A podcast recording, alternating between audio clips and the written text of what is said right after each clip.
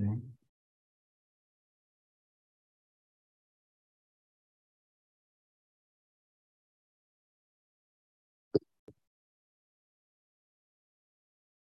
Do not think, just sit.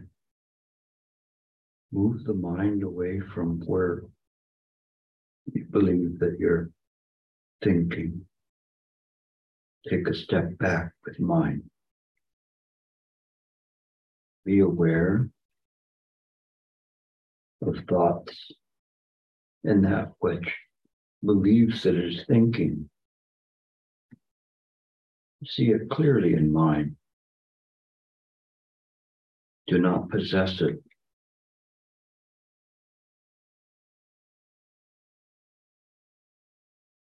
Simply be aware.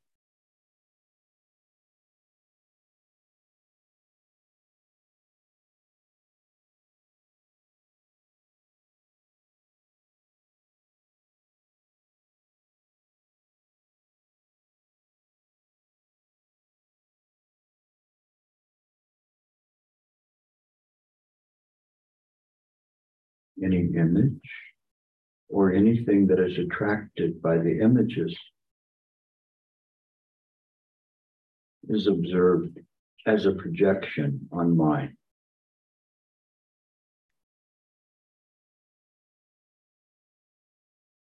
The mind is quiet and still.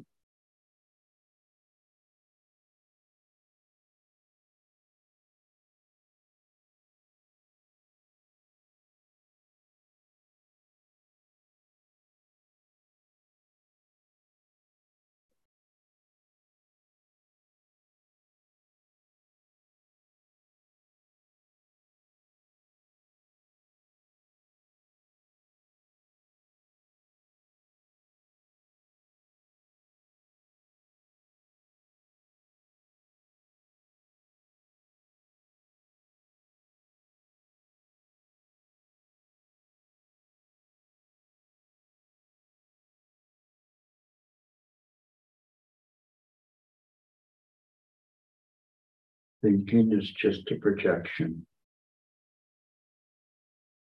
Let it go.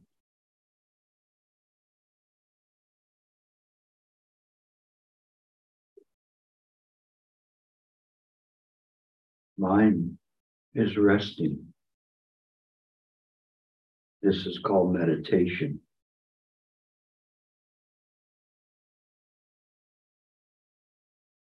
Sitting in Chan mind is sitting in Chan, not the self.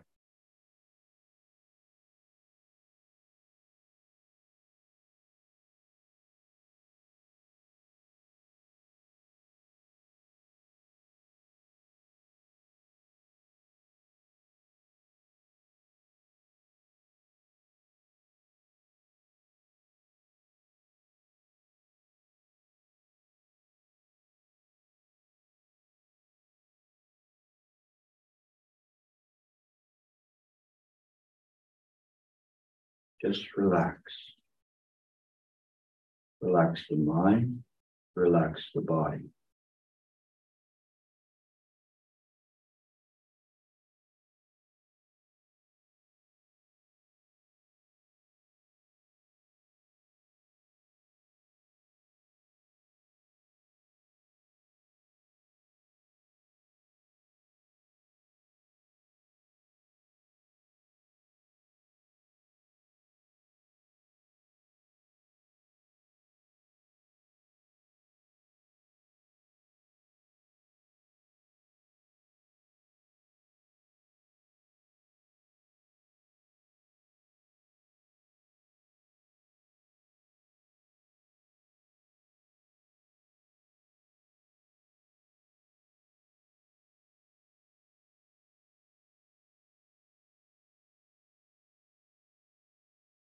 Mind simply aware.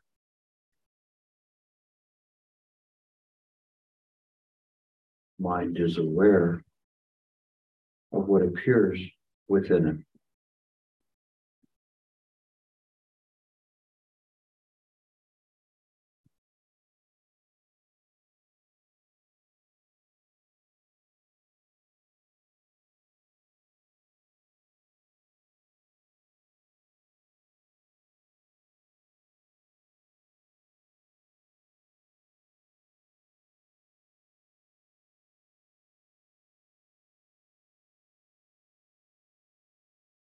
While gazing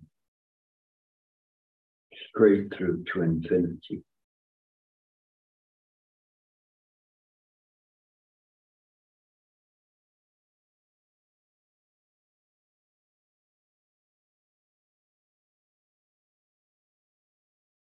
There are no obstructions in the mind, only confusions and imaginings.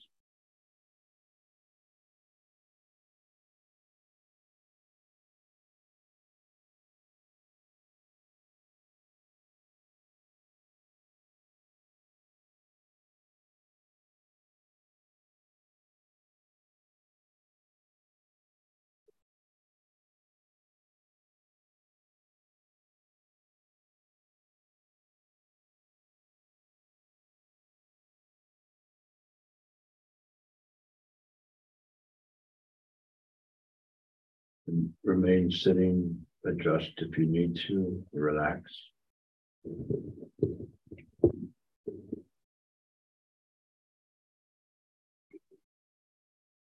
This mind should always be relaxed.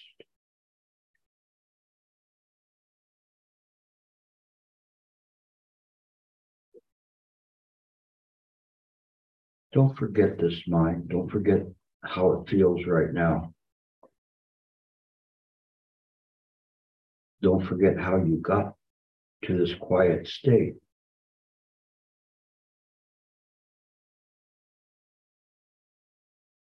Don't forget the shortcut. If every time you sit to meditate, you're trying to will yourself to stop thinking, it's a fool's game. You cannot do that. Thoughts rise naturally. It's because we don't understand how mind works that we try to practice in this way. When we understand how mind works, the liberation is literally at the palm of your hand, just in this moment. This moment is not a moment of samsara. When they say that the Buddha is in the present moment, it means that all appearances are within the Buddha mind. Appearances that have happened, that are happening, and that will happen the time becomes relevant in mind. We cannot conceive of that. That doesn't make any sense from our side. We have to have the faith that we can let go of this body, let go of this world, in so many parables and metaphors from the early um, uh, scriptures on. They always refer to samsara, this place here we call samsara, as a burning building, as a place that we cannot establish anything. It would be as nonsensical as a bird building a bird nest on the freeway. Sooner or later, the nest will be crushed. But we don't see things that way because we cling to the idea of this ego, this idea that there is this self here. The self appears, but appears in mind. It's just an imagining. It is not real. But yet, we, through habitual tendencies, have taken it to be our real source, our real nature, our real suffering. And if we let go of it, we have the fear. What is there? We, what will happen to us? So we seek answers to that from different religions, from different places.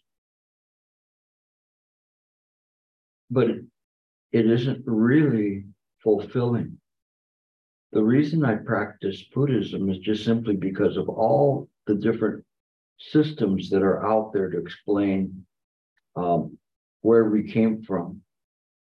And if there's any kind of a so called salvation, it is the best fit for me. When I see things, I see that this is a burning building, but I don't have fear of that. The only thing that you could say that I have fear is that I don't let you down.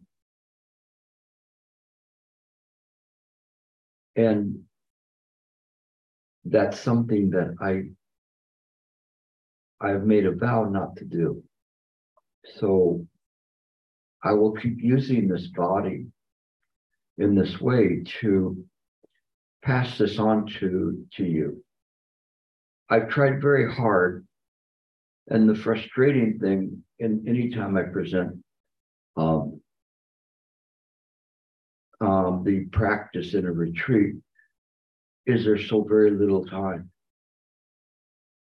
to to talk about the Dharma, so very little time to convince you to let you practice. Sometimes, you know, people would complain, Gilbert, he talks too much. He's always talking. He never lets me sit and suffer with my legs. But my master used to always lecture at retreats, sometimes eight times a day. He would always lecture. And you know what? He was a lot funnier than me. So if you say, well, that guy's a fool, he's always making jokes. Master Sheng Yen made you laugh so hard that it hurt. Your side would hurt from laughing so hard. There's nothing bad about that. We don't have to be up here like you're, you know, listening to the Pope and the Pope can't crack a joke or a smile.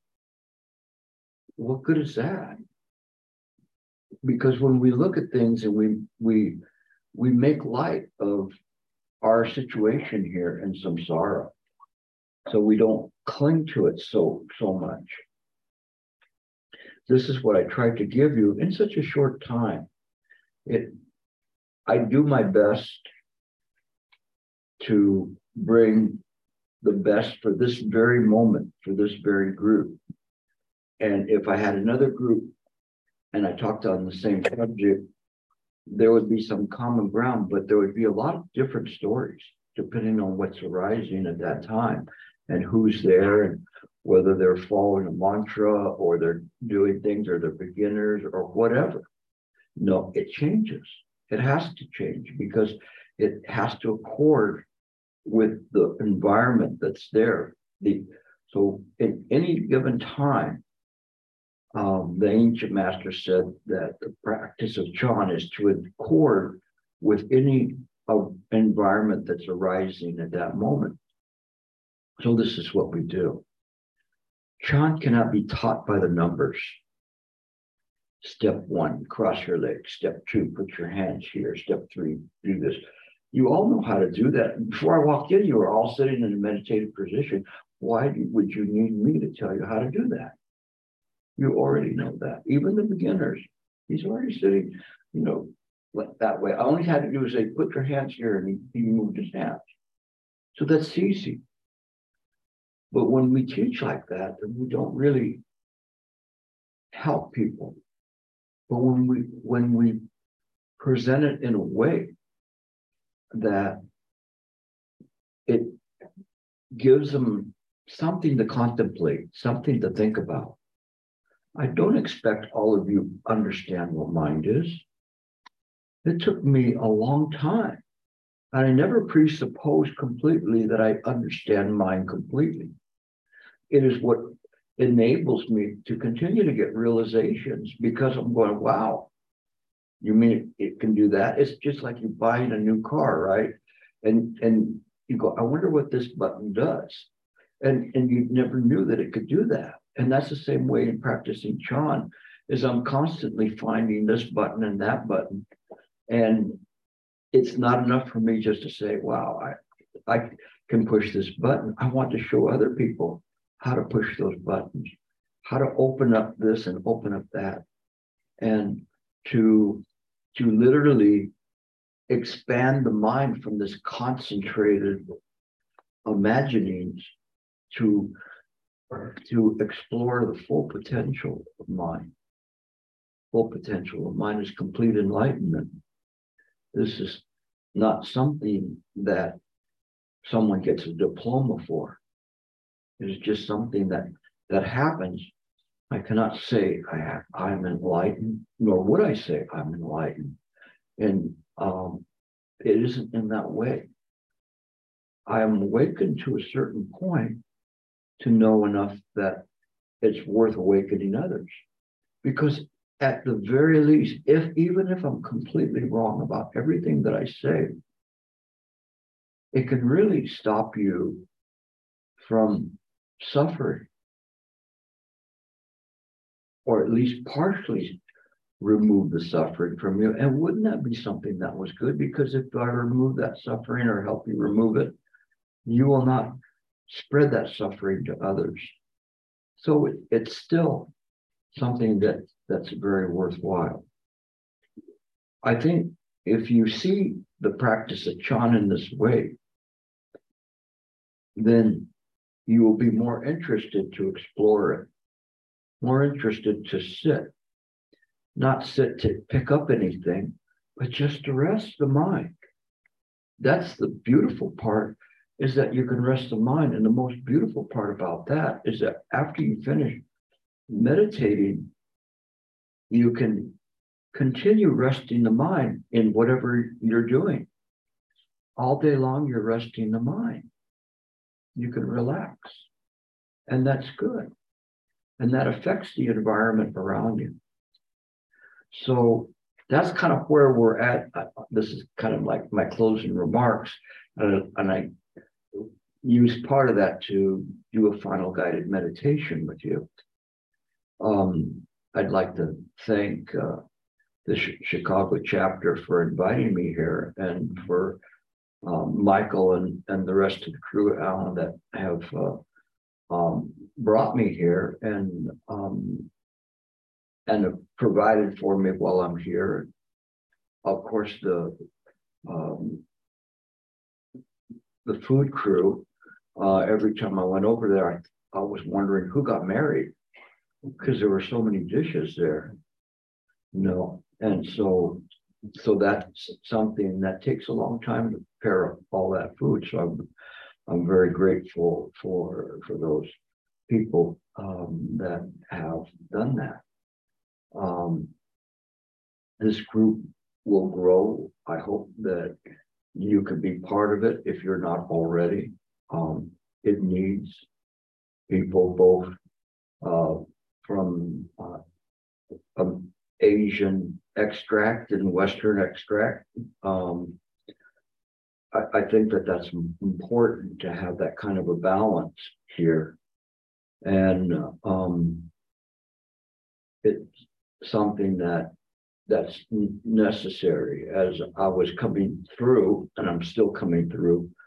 Um, it was difficult for people to accept that this Mexican that's sitting in front of you had anything worthy to say. They'd rather hear, hear somebody that they heard a thousand times say the same thing over and over again. So it's been a long road for me uh, to to gain acceptance, uh, even after becoming a Dharma heir. But people have told me how I should uh, uh, present the Dharma. But I only have one year. The gear is the present moment, what needs to be said precisely at that moment. And this is what I do. Um, of course, it's easier for me just to slip back into samsara and watch the parade go by. But that's not really how true Chan works. Once you realize this aspect of mind, there's a part that is concerned for, for those who are stuck in it. And then there's an equal part that has the enthusiasm that wants to share this wonderful mind with others so that they they can embrace it, become intimate with mind. That's the wonderful part. So it's equally saying, you know, you're in a burning building, and but if you do this, you know, it converts everything, it changes it. Even though you're still here, it changes the way that we look at this place. Salty food still tastes salty, sweet food tastes sweet. You still get a cold, um, you still die, but you don't have any fear. You understand what is this place made of? Ultimately, just mind. And you begin to look at things in this way, and it, it gives you the strength to deal with the things that are here. We know that there's going to be adversities in our life. I am not immune to adversities. Sometimes you say, Oh, I had